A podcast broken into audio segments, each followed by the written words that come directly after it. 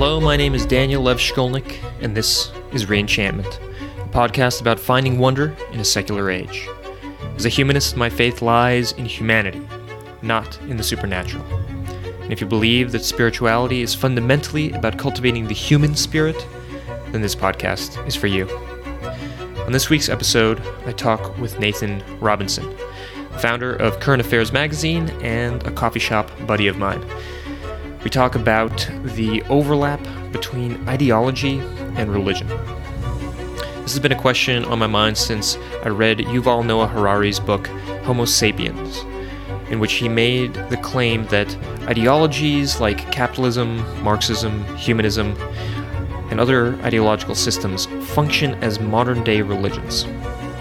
Rather than a bird's eye view of history, Harari likes to take, as he calls it, a satellite eye view and from that vantage point, he says ideology and religion no longer seem like two different processes, but rather they are sweeping socio historical patterns of human coordination which guide human action both individually and collectively. From Harari's perspective, whether or not an ideology is tied with a supernatural system is beside the point. He argues that functionally, ideology works in the same way as religion. I personally still go back and forth on whether Harari's assumption holds. Uh, maybe both the words religion and ideology are actually limiting concepts, or two different expressions of a broader pattern of human social coordination. Regardless of what the truth is, Nathan and I have a great time delving into the ways in which various ideologies and ideological movements have come to resemble religious movements, with their own versions of sacred texts, saints, sacred sites, and even earthly afterlives. If you have your own ideas about the difference between ideology and religion, or want to comment on anything that we bring up in the show, send me a message at daniel at reenchantmentpod.com. I respond to every email that I get, and I'd be glad to hear from you. And now, my conversation with Nathan Robinson. Nathan, welcome to Reenchantment. Oh, it's so nice to talk to you at last. so, Nathan, you are you are the editor in chief. You're the founder of uh, Current Affairs magazine. It's a magazine that uh, well, you explain it. What is what is it about? Why did you start we are, it? Yeah, we're a bi-monthly, left-leaning political periodical, mm. and but we're so much more right? I mean, you've got you've got such great art and pictures. Because well, the print edition has not just political analysis, but because we uh, don't want to risk boring anyone with pure politi- left political analysis, we fill it with games and comics and satire and, and art, as, as you say, and just lots of lots of little weird things to cut out, paper dolls, and and we do this in part because our magazine is I consider it a left magazine targeted at non leftists. Okay. So we want to reach an audience that is not just trying to digest whatever the left line on a particular thing is, but mm-hmm. wants to have an, in, an intrinsically enjoyable reading experience. Excellent. Yeah, I and I and I especially appreciate that because every time I open your magazine, I maybe I read some you know one article. The rest of the time, I'm playing the games and watching, yes, and looking at the, at the, at the images, and I appreciate that. That's really what I want from a magazine these days. Um, the two of us, we we met. I, because we have a mutual friend in common. Uh, we meet? Zachary Davis. Oh, we met, yes. Is Zach, that who we met through? Yeah, well, Zach, yeah, that, Zach was the. He told me as I was moving down to New Orleans, like, I somebody just moved down there that I know. You have to meet him. His yeah. name is Nathan. We'll I'll, I'll, get you two in touch. Yes. And we we we we met and we've been meeting did, ever since, but usually did, by accident. Did we meet on purpose or did we meet by accident? We may have first? we may have met because, by accident. Uh, you and I frequent one of the finest cafes in New Orleans, the in Treme Coffee House. In Louisiana. In, in maybe, Louisiana, maybe further. The great Treme Coffee House, and, and have run into each other many times. We mostly, you and I mostly meet in, in, the wonderful New Orleans way of just bumping into each other around yeah. town. Yeah, and really, and, and, for those that don't know about this magical property of New Orleans, when you live in this city, you you you don't have to plan to meet your friends. You're, no. you're going to bump into you them. Just wander around, and then your friends are there.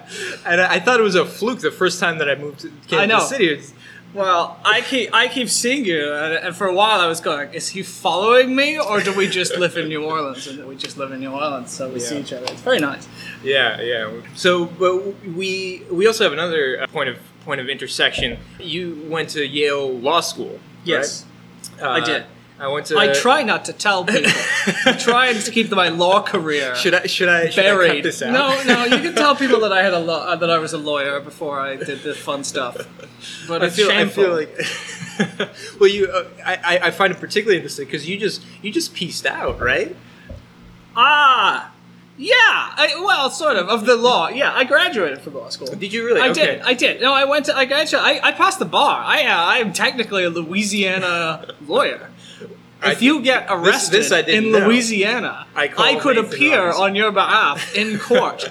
I wouldn't recommend hiring me, but I could do it. Good to know.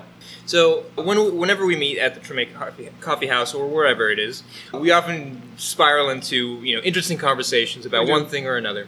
And today I want to talk about uh, this question that has been on my mind for a while now, and I and I it's the question of are ideologies religions or are they religious in some way? Mm. And it's something that has stumped me, and I've gone back and forth on it for a while. And so, uh, for for I want to kind of give a brief introduction for for listeners about why this may be a complicated question. First off, there's religion itself as a category is a complicated thing.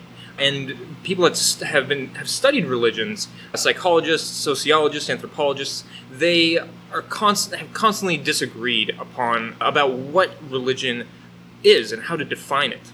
Hmm. There, there was a, I found a quote from Patrick McNamara that, that says, "Try to define religion, and you invite an argument." Hmm. And I, I think that's it's very true. And there have been meta studies. There was a meta analysis of different different articles by uh, different professors and researchers that try and look at what definitions they use to define religion in their studies.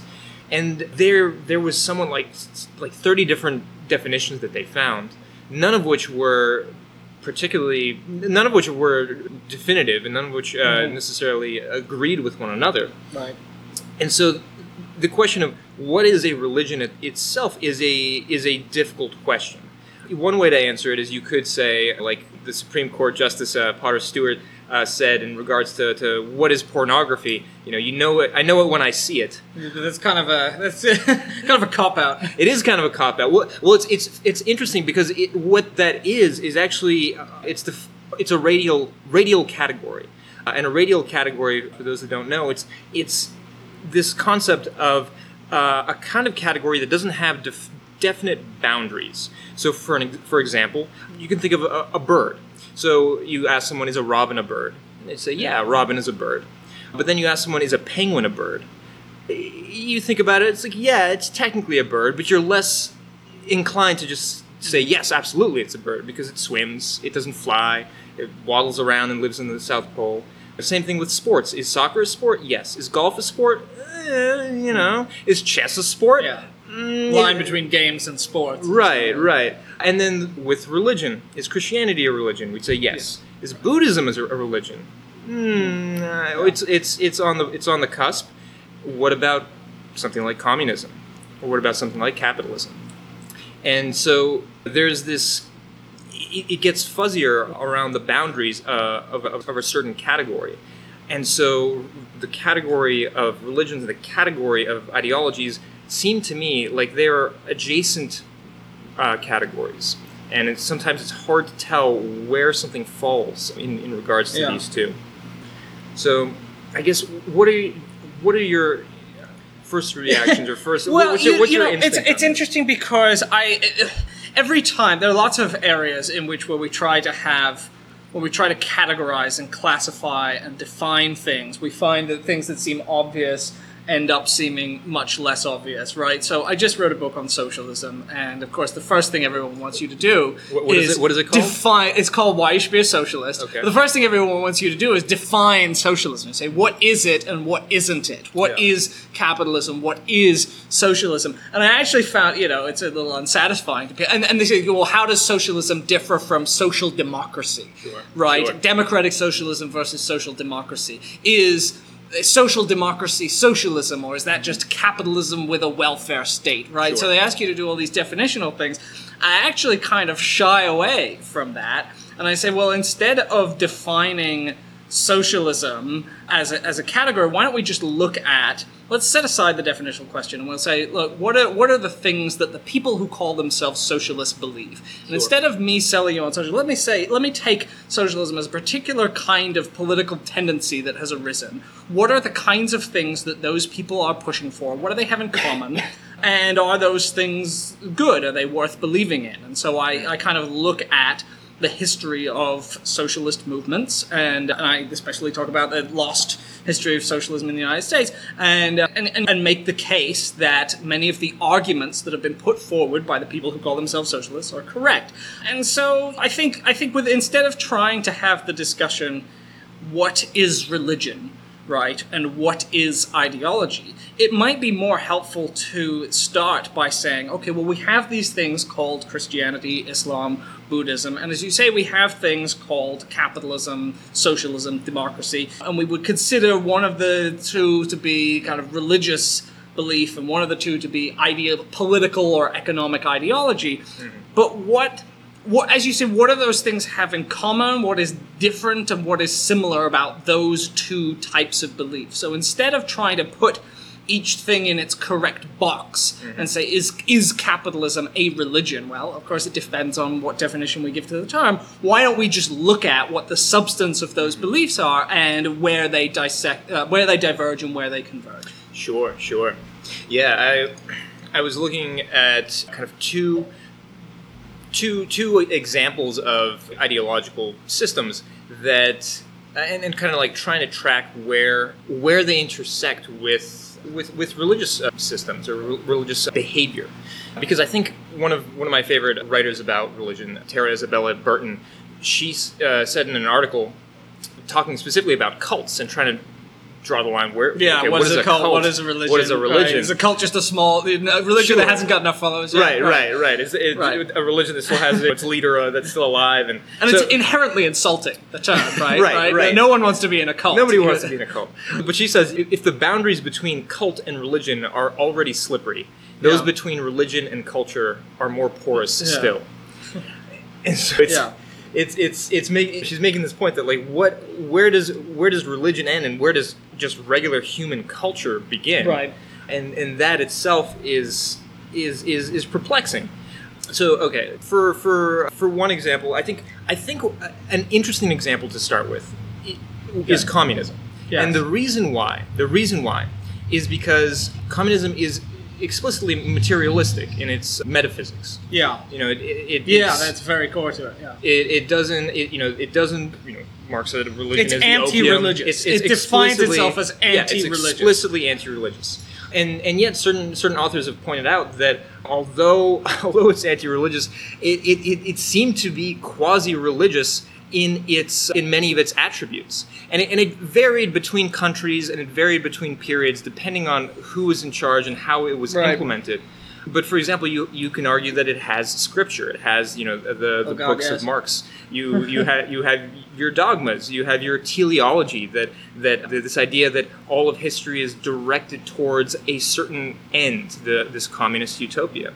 Prophets and, and there is a next there even there is a next life that is coming right and it is better than this one all the suffering sure. and all the pain and all the toil in this is going to be relieved at some point Right, There is it- going to be some big cataclysm and after it everything will be okay Exactly, exactly, which is which is exactly what you know. m- Many different religions, but uh, Christianity especially is there's the your, your apocalypse, and after which there will Yeah. uh, the kingdom of heaven will be on earth, and and and so there it's it's it's striking and it's interesting to me because even in trying to move away and deny and, and eliminate religions Yeah. communism in various ways took on many of its attributes. Yes.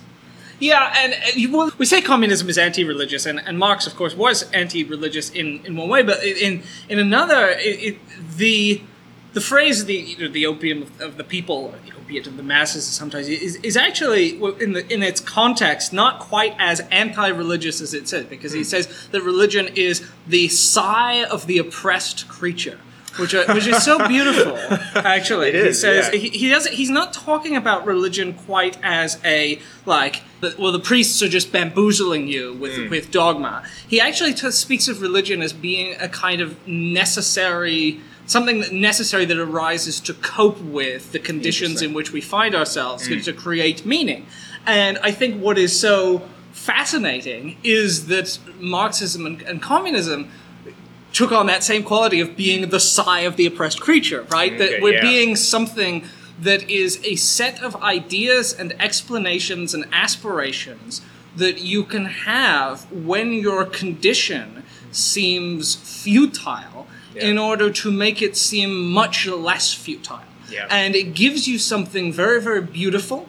It gives you something to look forward to. It gives you something to work, a project to work on. It Yeah. gives you an it gives you an explanation to history, so it's not just all absurdity. There's like a reason why Yeah. things are happening, and you can grasp that reason. And when you grasp it, it becomes more tolerable, and it connects you to other people to fight a righteous fight. Yeah. Um. It does all of those things that are incredibly, incredibly useful. Yeah, yeah, and, and many many kind of people that study religion, they they suspect that that's one of the one of the core things that brought a re- religion about it. It, it allows you to mobilize. It allows you to cooperate with a shared narrative towards usually towards a better world, or at least aspiring towards a, a better world. And and yet with with these kinds of with these kinds of patterns, humanity seems to constantly in, in, in all iterations of, of this quest, it runs into various problems, sometimes very bloody. The the kind of you, you look at religious traditions and the, the, the schisms that happen, the, the infighting, the uh, factions, USSR and China, China versus Vietnam. You have these purges that, that happen that, that try to eliminate anyone who is not a true believer. Yes. And you see you see that in in uh, the the Inquisition in Spain. Yeah. And you see that in early Soviet uh, society. It's it, it, it's hard it's hard to it's hard to get away from these very human patterns that seem to come about again and again. and and, and so Marx and, and, and communism, Marxism and communism uh, uh, purport to be doing something that is a science as opposed to a faith. Yeah. And I think the the mistake is actually, and, and you might, your first instinct might be to say, well, actually, they're just doing faith. But I think the, the, the other way to think about it is that religious traditions are also doing a kind of science, hmm. uh, or at least an attempt at. at this. Faith is not all that is going on, mm-hmm. right? The the tenets of religious belief and of communism are are an argument that some particular set of rules about how the world works are mm-hmm. true. Mm-hmm. They are correct. They are an argument that when you look at the world and when you see how various things work, mm-hmm. this is what is going on. It is kind of an empirical claim, really. Yeah. And so, one of the reasons why it tends so much towards this these in- intolerance i think is because it isn't just uh, an admission that well we don't know this is a guess we're, we're kind of Right. we're taking a leap here it's this feeling no we have discovered how these things work and if so if you if you differ you are you are ignorant and wrong because these are these are rules by which the world works. I mean, Yeah. certainly Marxism believes that it has discovered laws of historical development. It has discovered the principles by which capitalism operates and the principles that therefore by which a revolution and a classless society can come about. So if you start deviating and if you start questioning the rules, you are undermining the possibility of creating that better world. Yeah. So it's understandable that there would be an instinct to punish and expel those who violate, we call them derisively dogmas now, but actually what it is is the same way that those who believe in scientific thinking think, well, you can't you can't have people who just totally reject scientific truth. Mm. Those who are communists believe you can't have people who are trying to undermine the entire project and reject these these vital mm. revealed truths. Yeah, yeah. Although it's there, there is, and, and the quest for science has has its many pitfalls and blind spots as well. But I guess there's there's a, a difference in the scientific project as compared to religious and and also these political projects that have, and the difference is is that those those non science kind of maintains a level of agnosticism. That it any scientist will will Yeah. admit that okay we we don't really really know. And with these other uh, movements religious or intensely political there is a sense that it, the narrative of the world collapses around a single Yeah. narrative and that then becomes ossified We that actually we're, we're better off probably comparing something like Marxism or something like an intolerant religious belief not to scientific belief, but to the thing that is called scientism, hmm. which is what I see in people like Sam Harris and Steven Pinker, Sure. which is essentially science without the doubt, Hmm. right? It's a belief in what is called rationality, but combined with this intolerance and lack of self scrutiny. Hmm. And so you can have something that accepts the basic tenets of scientific truth, but does not have that core agnosticism, that has that same level of certainty hmm. that I think is extremely dangerous when it is part of a religious tradition, is extremely dangerous when it is part of a political or economic analysis, and I think can even be extremely dangerous when it is tied to science, supposedly Sure. scientific principles, which is why I, sure. I'm so I'm so frightened of those kinds of guys.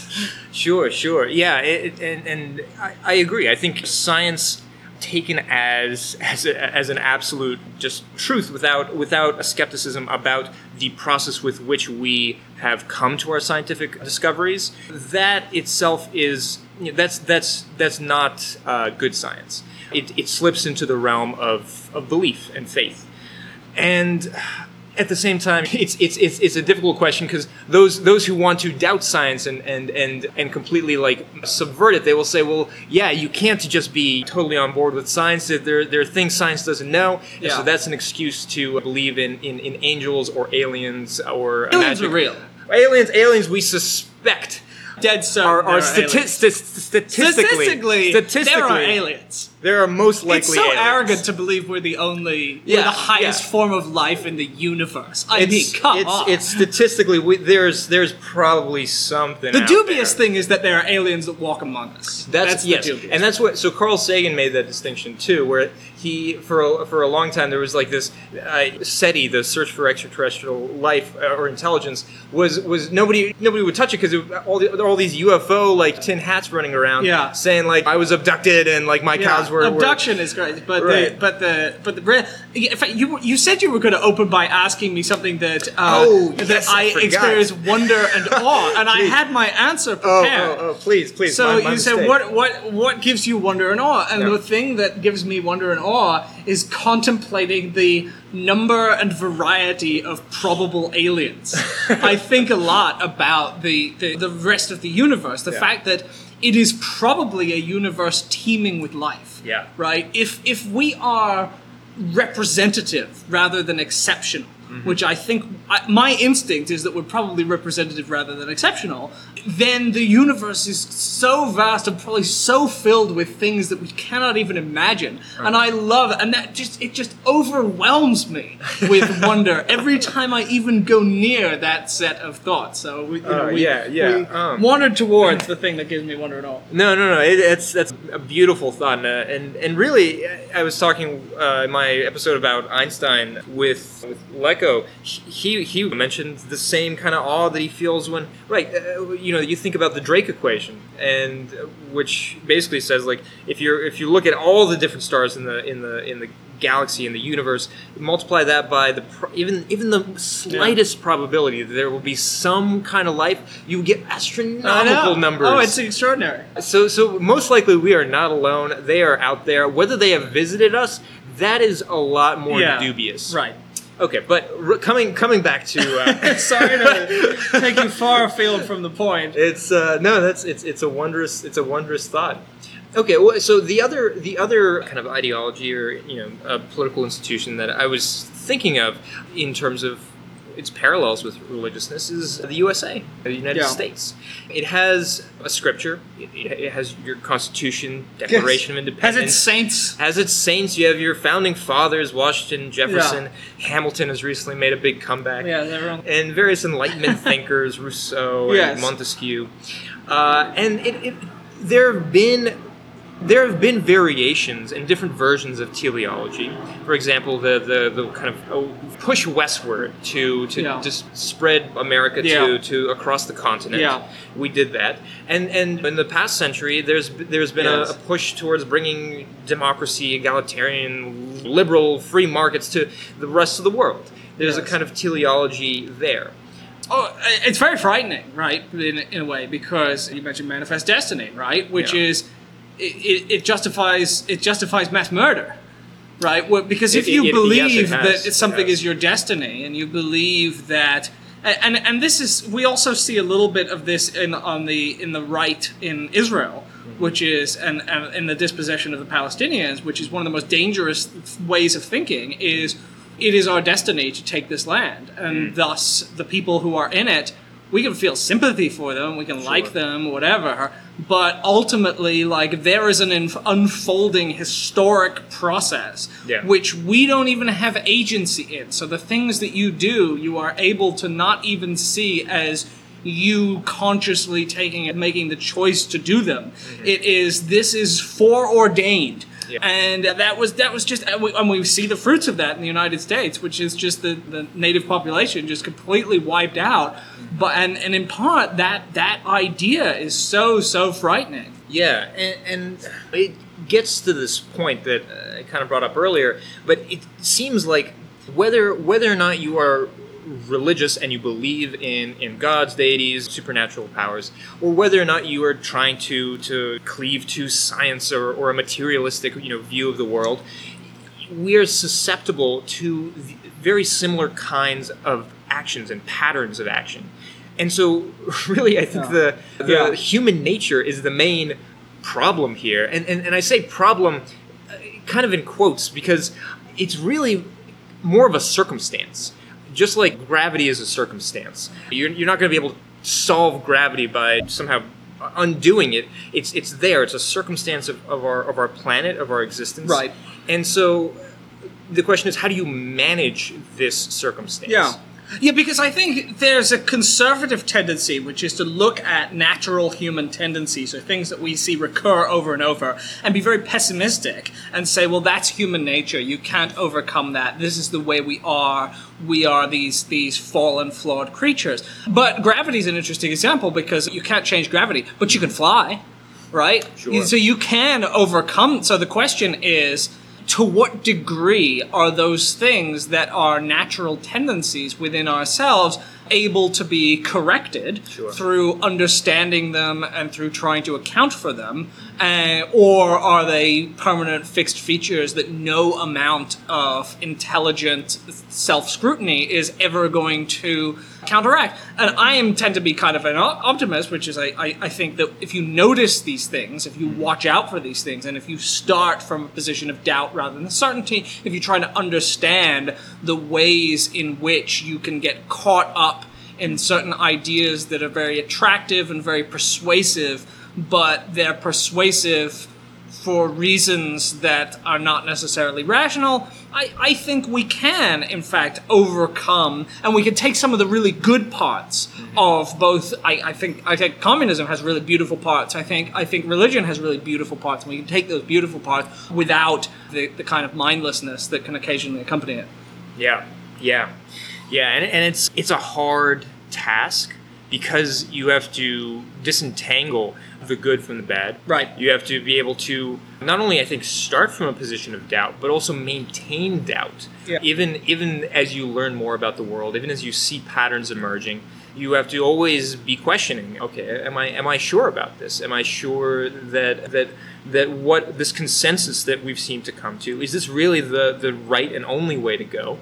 And it's it's hard, and that's the you know human beings are are much better at I think really going headfirst into into into belief Yeah. and and also that believing things strongly as we I, I think we've seen in these various cases that intensity it is really great for mobilization and for action and doubt Yeah. is not Well, I- you've mentioned the the sort of the left economic ideology. I think it's important to note that we see many of the same features in uh, neoliberal free market ideology, which is that, and, it also has this feature that I'm, I'm writing a book right now, which is on, which is called "Responding to the Right," which is about conservative arguments and and why they persuade people mm-hmm. and how to take them apart one really important thing to note is that they are persuasive. Mm-hmm. This is true of Marxism and it is true of Milton Friedman, mm-hmm. right?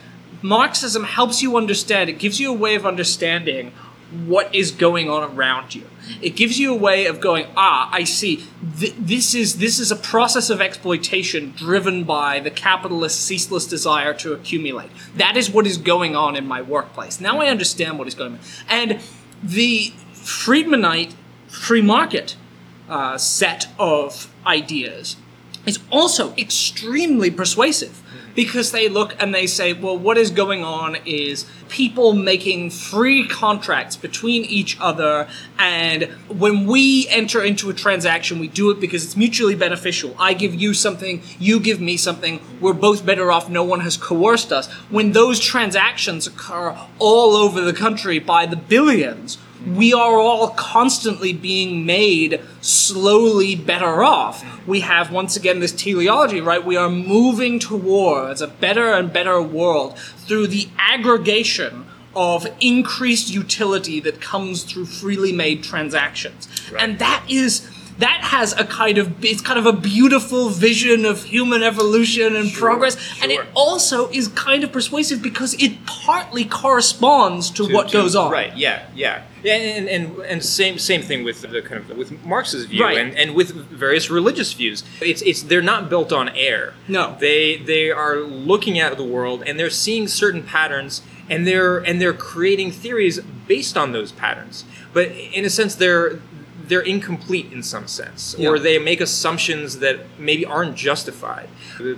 There, there's this new thought, for example, like if you if you think positively, good things will happen. The law of attraction. If you think about riches or, or, or health or whatever, you will bring that into your life. Yes. Uh, okay. Yeah, it seems to actually kind of work for some people. Yes. But why does it work? Is it because you have these magical auras and energies and powers, or is it something to do with the psychology of well, if you think positive things, if you constantly imagine yourself succeeding, you're probably going to be, you know, better able to to deal with the conflict or difficulties. Yeah. You, it, there's this assumption that's that, that's made that we're you're, you're seeing something that's working in the Yeah. world, and you assume that okay, well, it's it must be because of this this this other theory that I've attached to this to this to, this process. it's true that positivity can get you things, right? There were all these attempts to come up with theories of, of success. There was that, that book Grit a while ago, which was like the gritty kids, the kids who like really, really work hard. There, though, it's, it's about persistence. Success is about persistence. And of course,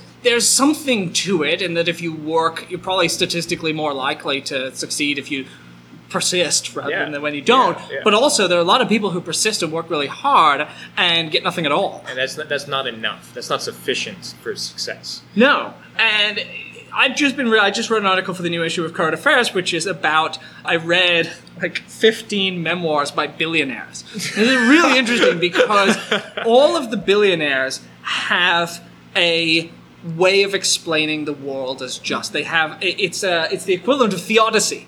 Right, it's Okay. it's it's it's explaining the problem of evil away. Yeah. Which is like, why is it that I have a billion dollars And- and, the people I grew up with doesn't. don't have a billion dollars. Isn't that unfair? Isn't that a sign that the world is operating in this very arbitrary, absurd, and unjust way? So they come up with stories Hmm. of why it is that they deserve their fortune Sure. and everything's okay and it's not like really disgusting and unjust and absurd. What, what, is, were there some certain patterns or uh, yeah. emerged? I mean, th- there's always this sense that, like, well, I did all these things to create value. Mm-hmm. Yes, I had. No, all of them acknowledge that there's a certain role of luck, but they downplay it. It's always emphasizing how hard I worked, Mm-hmm. how, the the ways that I innovated things, the things that other people didn't do and didn't notice that I chose to do. But the funny thing is, and this is kind of that comes into my article, is when you examine this story that is told about wealth versus oh and the other thing that they do is they emphasize heavily their philanthropy so Okay. it's even if i even if i got this in a kind of unjust way i i make it just i confer legitimacy on my wealth by giving a portion of it away and being a good person and by giving credit to people and giving help to people i can make this all right and the world and everything is right in the world and there's nothing wrong with capitalism nothing wrong with capitalism right right, right. I, I, I mean, it's, it's a whole question of like, do the do the means justify the ends? Kind of. If the ends are if the ends are really good, look at all the money I've given to all these all these charities and all this. This I solved cancer. But at the same time, if you made all that money in trading guns or Well, trading, you know, the, uh, the funny thing is, so two interesting things come out of of examining how these stories hold up. Because Mm-hmm. what I was trying to do is- take the stories and look, well, are they true? Yeah. Right. And one thing is, it's true that these guys work hard,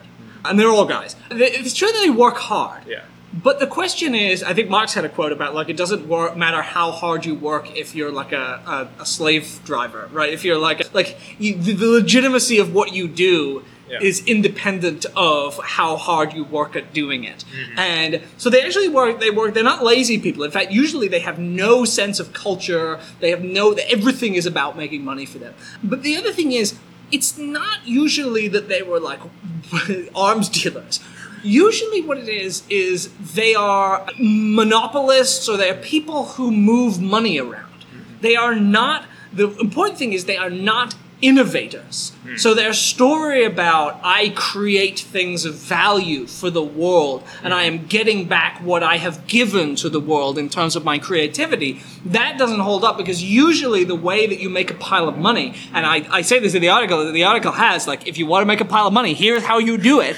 and what you do is you gain control over something that a lot of people need. Uh-huh. Right? So like one guy made a ton of money because he found a patent that was going to be like he didn't invent the thing but he found the guy who had a patent that was like really really important in a bunch of different technologies. And he just like was incre- he helped that guy be like really really litigious about the patent and was like but i get a percentage every time they pay you. Yeah. and like because this piece of a laser is in like every dvd player he uh-huh. makes an absolute fortune off of like some other guy's invention. So that's what you do. Don't invent something. Find a way to like put a fence round a lake that everyone needs water from Sure, right that's what you do Yeah, no, it's interesting. I well, I, I, I mentioned the, the arms dealer actually because of uh, of Nobel, because right. the Nobel Peace Prize, the Nobel, Nobel prizes were founded by by oh, what's his first name. But this he was he was Nobel was an arms dealer, and he was scared into by this as the story goes like this obituary that like his rival like put into the paper, and that he was remembered as this this, this horrible person who, who sold arms to all these different conflicts, and he was like he managed to fix his reputation he did. He did. Well, that's the thing. That's the thing. Well, how well it worked Right. Nobody remembers him as the arms dealer now. Now they remember him as the, Peace one that. Prize. Yeah. He, he, he founded these these peace Ah. prizes, these these scientific prizes. so funny But that's that's one example. You know, uh, we oftentimes justify to ourselves how we got to where we are. And because n- almost nobody really thinks of themselves as a terrible person. No. We, we have these narratives that No. are told to us or that we tell ourselves. the only people who think of themselves as terrible people are actually good people Sure, right? sure, yeah, yeah. Who They're the ones that, modest. that that have incredible amounts But of none of the terrible people think of themselves as terrible people. Right, terrible people all think they're great. yeah, one of the one of the uh, ironic patterns of human nature. And so you have you have you have these uh, these stories that oftentimes are, are, are self justifying, and you, you see this this in Yeah. religious traditions. You see this in na- national patriotic stories. Oh yeah. and and you see this in, in, in economic uh, situations, both left and right. It's it's we're, it's justified because of the ends. What there's a very disturbing realization that everyone needs to have, which is that the the Nazis thought that they were helping. So no, I mean when you look at, at quotes, they they believe that they are doing good for their people.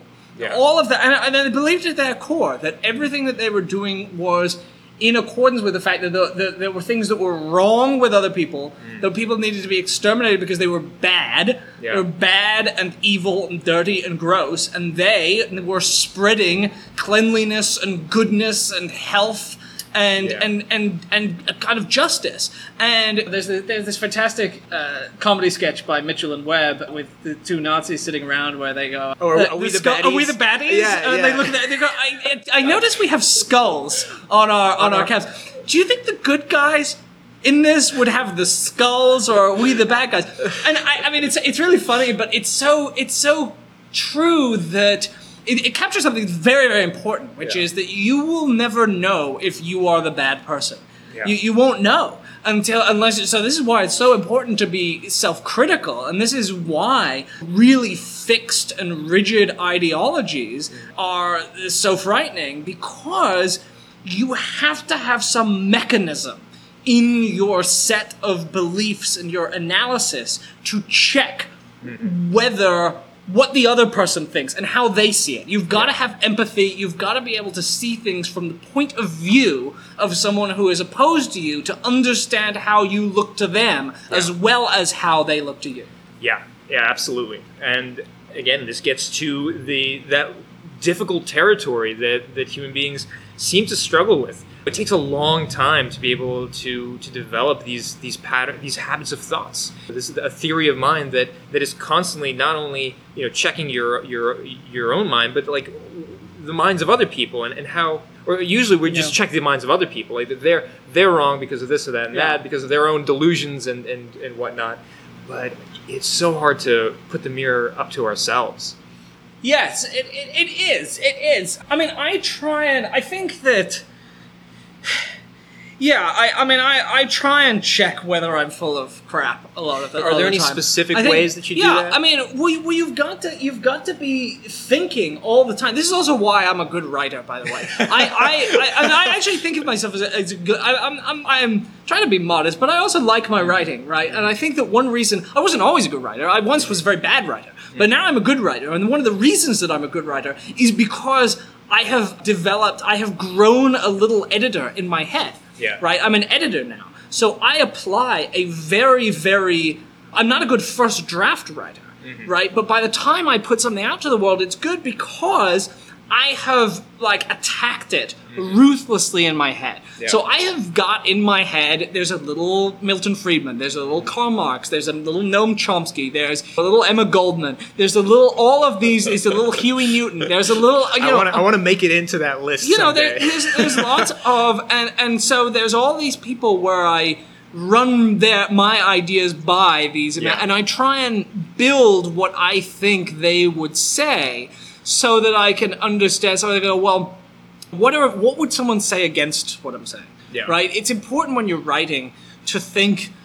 What are the counter arguments here? Mm-hmm. Am I wh- when someone reads this? How are they going to react? Are they going to go, "Well, he's full of crap because he missed. Why hasn't he addressed at this point?" So I try and make sure that I've addressed that point. And by doing that, by thinking, "Well, how will other people?" and incorporating the counter arguments and constantly thinking, "What are the counter arguments to my position? What would people say to me?"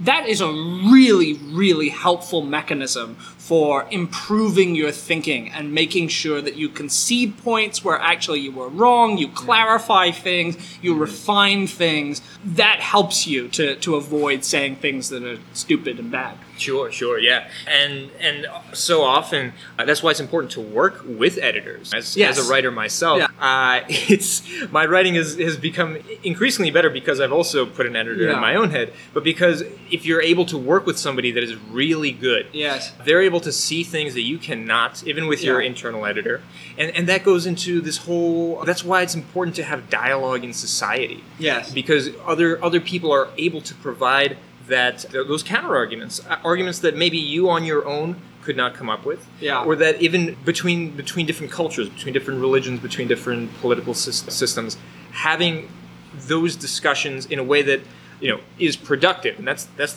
maybe the harder part. and and you have to also avoid the other extreme, which is if you have too much self doubt and not any confidence. Sure. And then you you you figure out all of the reasons why every single thing you say actually there are, there's another side to it and you just end up not really having any strong beliefs because you see all sides. I just Yeah. wrote a thing about Barack Obama, and one of the problems with Barack Obama is that he's a person who thinks that everyone's right. Everyone's got a point, mm-hmm. right? So he's like, well, I can see, I can see. He's a very empathetic person, and he can mm-hmm. see. He's like, well, the Republicans, they've got a point, and the left, they've got a point, mm-hmm. and the people who, everyone's got a point. point, and you think, well, y- yes but it's also important. There, there are very serious issues of justice in the world, Yeah. and you have to be able to take a stand. Yeah. Um, and so I'm very skeptical of like Marxism as a fixed set of ideas. I didn't really like Karl Marx because he doesn't listen to other people. He just tells everyone what he thinks. But I am also a very staunch socialist, uh-huh. right? Because I do think that there are sets of beliefs that are wrong. Mm-hmm. And it doesn't mean that being able to empathize and being able to have self doubt does not mean that everybody's right. And it Yeah. does not mean that there are not really really important stances that you have to take Yeah. and so you can't you can't slip into uh, well i i don't know what i believe you gotta you gotta find some beliefs Yeah, yeah, it, it- it's it's true, it's true, eh? and I've come to that the end of the road, uh, so to speak, in, in, in terms of thinking like that myself. Like at the end of the day, like you have to you have to take a stand. You have to decide. Well, this is what I believe. I I, I want to affirm life. I believe life should. Should I, I, I'm, I'm an optimist in that in that way too. I think human life should continue. It's it's a good thing. Yeah. It's got a lot of problems, but you could you could very much take the, the complete nihilistic uh, and and uh, point of view. Well, it's, it doesn't really matter, you know, the, in the grand scheme of things. Like, what does it what does it matter what we do here on Earth? Like, our species could go into into the, the quiet night, and hopefully, there's a, a better species out there somewhere in the vast uh, vast star systems above that is that is figuring it out better than us but I think we do need to take take a stand on certain things. And it, just this image comes to mind. A friend of mine talked about how forest you have different creatures, some of which feed upon others. The the the deer, for example, doesn't understand the wolf, and in a sense, the wolf doesn't understand the deer. And but they're able to kind of balance one another in an ecosystem in a way that is actually healthy for the ecosystem itself. Uh, And so they getting rid of and killing wolves in various national uh, forests, national parks. They they studied the effects of when the wolves were taken away. The rampant deer populations destroyed the vegetation. It, it, it changed the whole ecosystem. When they introduced the wolves again, the deer populations went down, and a new and a new balance was restored and it's it's it's hard to not be you you have to be something. You have to to to to be a deer or to be a wolf. But the hard the harder part is you you have to also be able to understand the other side. You have to be able to understand okay what is it why be able to, to manage in some way your your own behavior in towards towards others and see see other points but also retain your essence Yes, I, I, I accept the deer and wolf example unless it is used as an argument that we need Republicans. right? Because there are cer- certain there's a certain view of politics that says, well, you need you need both uh, you know you, you need both in order to you've got a point, you've got a point, and together we'll. And, and I think it is okay if you are the deer to wish there were no wolves, and as long as you understand what the consequences of that are. So when I think, and, and what I, more specifically, what I mean here is when I think about as a person on the left, when I think about the, the when I read conservative arguments, I do not think well. I, I see certain important points and cautions in conservative arguments, right? So, for example, there are a lot of conservative critiques of authoritarian communist states that are quite valid. Mm-hmm. And I think those critiques you need to take on board. Mm-hmm. You need to understand those critiques. But that does not mean that we are better off having radical free market capitalists mm-hmm. making their case. Because I don't think we're better off. I think it's a persuasive but wrong case that ultimately does a lot of harm. I think what we need to do instead is take from understand it on its own terms and take the the kernels of what is correct and incorporate them into our own analysis. So if we say, well, the the central in the central important point that libertarians make, for example, is that attempts to coerce people using the power of the state often backfire. That's really, really important. You want to take that on board. Mm-hmm. You need to know that. But that does not mean that like we need a few libertarians in office. It means that we need to draw from every tradition that mm-hmm. has developed a little piece of, of insight that we mm-hmm. can that we can use. Yeah, yeah. The, the difficulty is uh, again is like you have all these different parties, different ideas. Okay, libertarian or, or anarchist, socialist, Democrat, Republican. All of these different people there. Ideally, if we had just like these kind of like impartial people in the center that are really running things and like okay this is good from here that's good from there this is good Yeah. from there. We're going to incorporate all these good parts and they're going to work together. Like that would that would be ideal. But nobody is nobody is really doing that or few people can. And that's that's where at least in part there there is i see i see some wisdom in a kind of a, system that allows for conflict that allows for different Yeah. sides to exist. The difficulty is when you get this polarization happening that that really there's these these two antipodes these two you know opposing sides that really are unwilling to, to, to, to take the good from the other side and realize okay there's a better synthesis than than, than, than either of these far extreme positions. Well, I, think one problem has been that there is a, again, because centrism is is done in this country so appallingly, because it is someone like it comes in the form of Obama going, well, everyone's right, instead of being, eh, there- there- there's this idea that like the synthesis is just like mushy rather Sure. than rather than accepting that there are points. So for example like it's on the left we argue frequently and vociferously for single payer healthcare Mm-hmm. right and the argument that the moderate would make is well let's compromise we'll have a market system but we'll regulate it mm-hmm.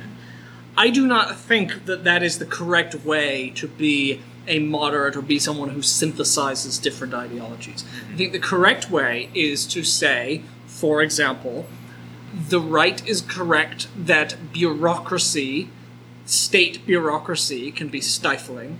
The left is correct that there is a right to healthcare that should be mm-hmm. provided by the state. Yeah. So what what is the synthesis? The synthesis is not a regulated market system. Mm-hmm. The synthesis is government provided healthcare mm-hmm. that is constructed in a way that the institution is designed to be to have as little red tape as possible, to make sure that it is accountable and democratic, and that it does not embody those tendencies of, of government that give rise to the right wing critique of, of government as Yeah. inefficient and, and useless and, and stifling.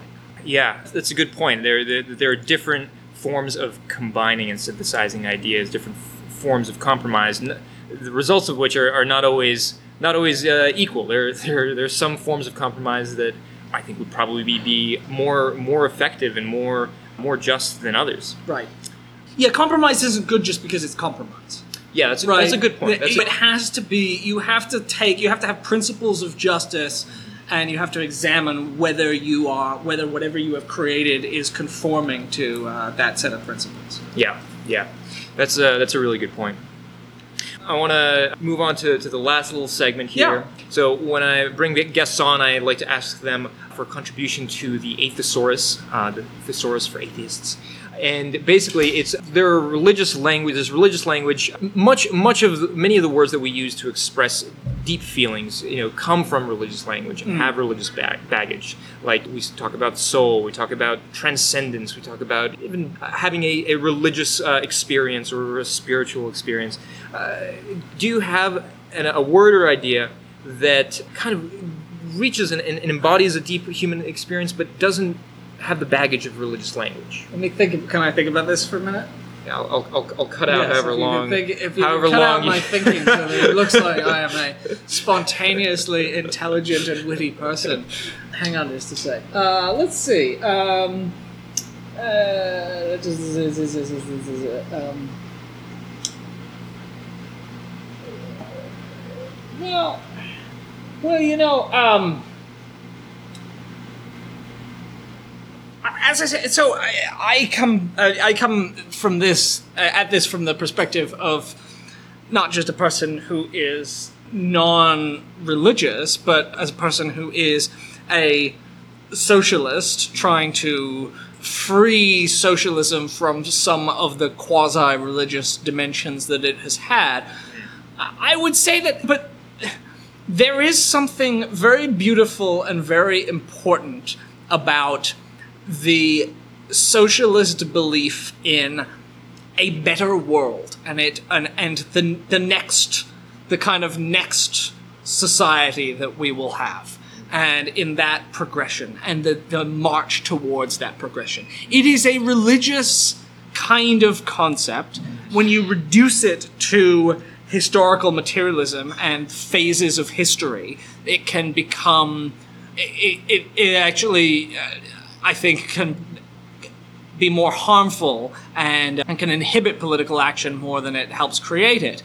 But the long-time socialist belief that this earthly, this this grubby, suffering, toiling world that we have is not the best we can do, but that there is the next world of, of, of socialism, I think is very, very inspiring. I don't know whether it's true. and again, that is something that comes kind of from religion is this faith in this in this uh-huh. next kind of world that we will build together. Yeah. But I, I love it and it really animates me and I think it is important not to lose it even as we critique those religious elements of left political ideology. Is there is there a certain word or phrase Well, I was that I to think, think if there's a- embodies it? Mm, I was trying to think if there's a, there's a uh, a word or or phrase. Uh, let's see. So, well, I, I would say it's the earthly paradise, isn't it? Earthly paradise. It's the earthly paradise. Yeah, it's it's the it's the belief that we can that we can create the the the, the utopia uh, right here. That we don't have to wait for. That there is no next life, but we can build the earthly paradise. Yeah, and and and it's even even though I I, I personally don't believe in imperfection or or utopias, but I. I also believe that there is something useful to have that as a concept that you also know that you may not that, that you that is, is not It's a guiding star, right? Right. It's You like don't it's, reach it, it's, you it's just a- move towards it. Right. It's a north star. It's useful Yes. as for guidance, Yes. but you never actually touch it. Yes, and, uh, and that is important to bear in mind because that you you as a flawed person are not going to actually build an earthly paradise, but to to, to dream of this thing, to have it uh, constantly in mind, uh, I, I think is incredibly helpful as we find ways to deal with the difficulties of life under uh, life under capitalism. Yeah, yeah. And, and one one word, I don't even know if this is a just the notion of a flawed paradise. Earth, earthly kind of gets gets the same thing though. Yeah, it's also, yeah, right. It's yeah. because it's of this world, right? It Yeah. is, a, it is, and so it operates by the rules of this world. Yeah. And this is not going to be a perfect world, Right. But it could be some kind of paradise. All right, Nathan, thank you so much for coming on the podcast. Thank you. It's been really fun. It has been. It has been. And you have a, a podcast as well. Uh, Current Affairs podcast. Yeah. So yeah, Yeah. listen to Current Affairs. All right. We'll do. Thank you for listening to Reenchantment. If you'd like to purchase Nathan's book, Why You Should Be a Socialist, go to reenchantmentpod.com and click on the bookshop link on the front page. When you buy a book through that link, 10% of the proceeds will go towards supporting Reenchantment. And because Reenchantment is an affiliate of bookshop.org, you'll also be supporting indie bookshops around the country. And if you're the type of person who just has too many books to read, and find yourself losing your way among stacks of half finished or unopened books, don't worry, you're in good company. There's actually a word in Japanese called tsundoku, which means buying books and letting them pile up unread. Thank you to Joanne, a listener from London, who contributed some of her favorite foreign words to Aethosaurus. Tsundoku was a favorite of mine. And whether you're blessed or cursed with Tsundoku, go to the website and treat yourself to a new book. There's something strangely beautiful about a house filled with pillars of unread books. And as it often happens, a book can often turn out to be far better in your head before you even open it than after the final page. Once again, thank you for listening. I'll see you next time on Reenchantment.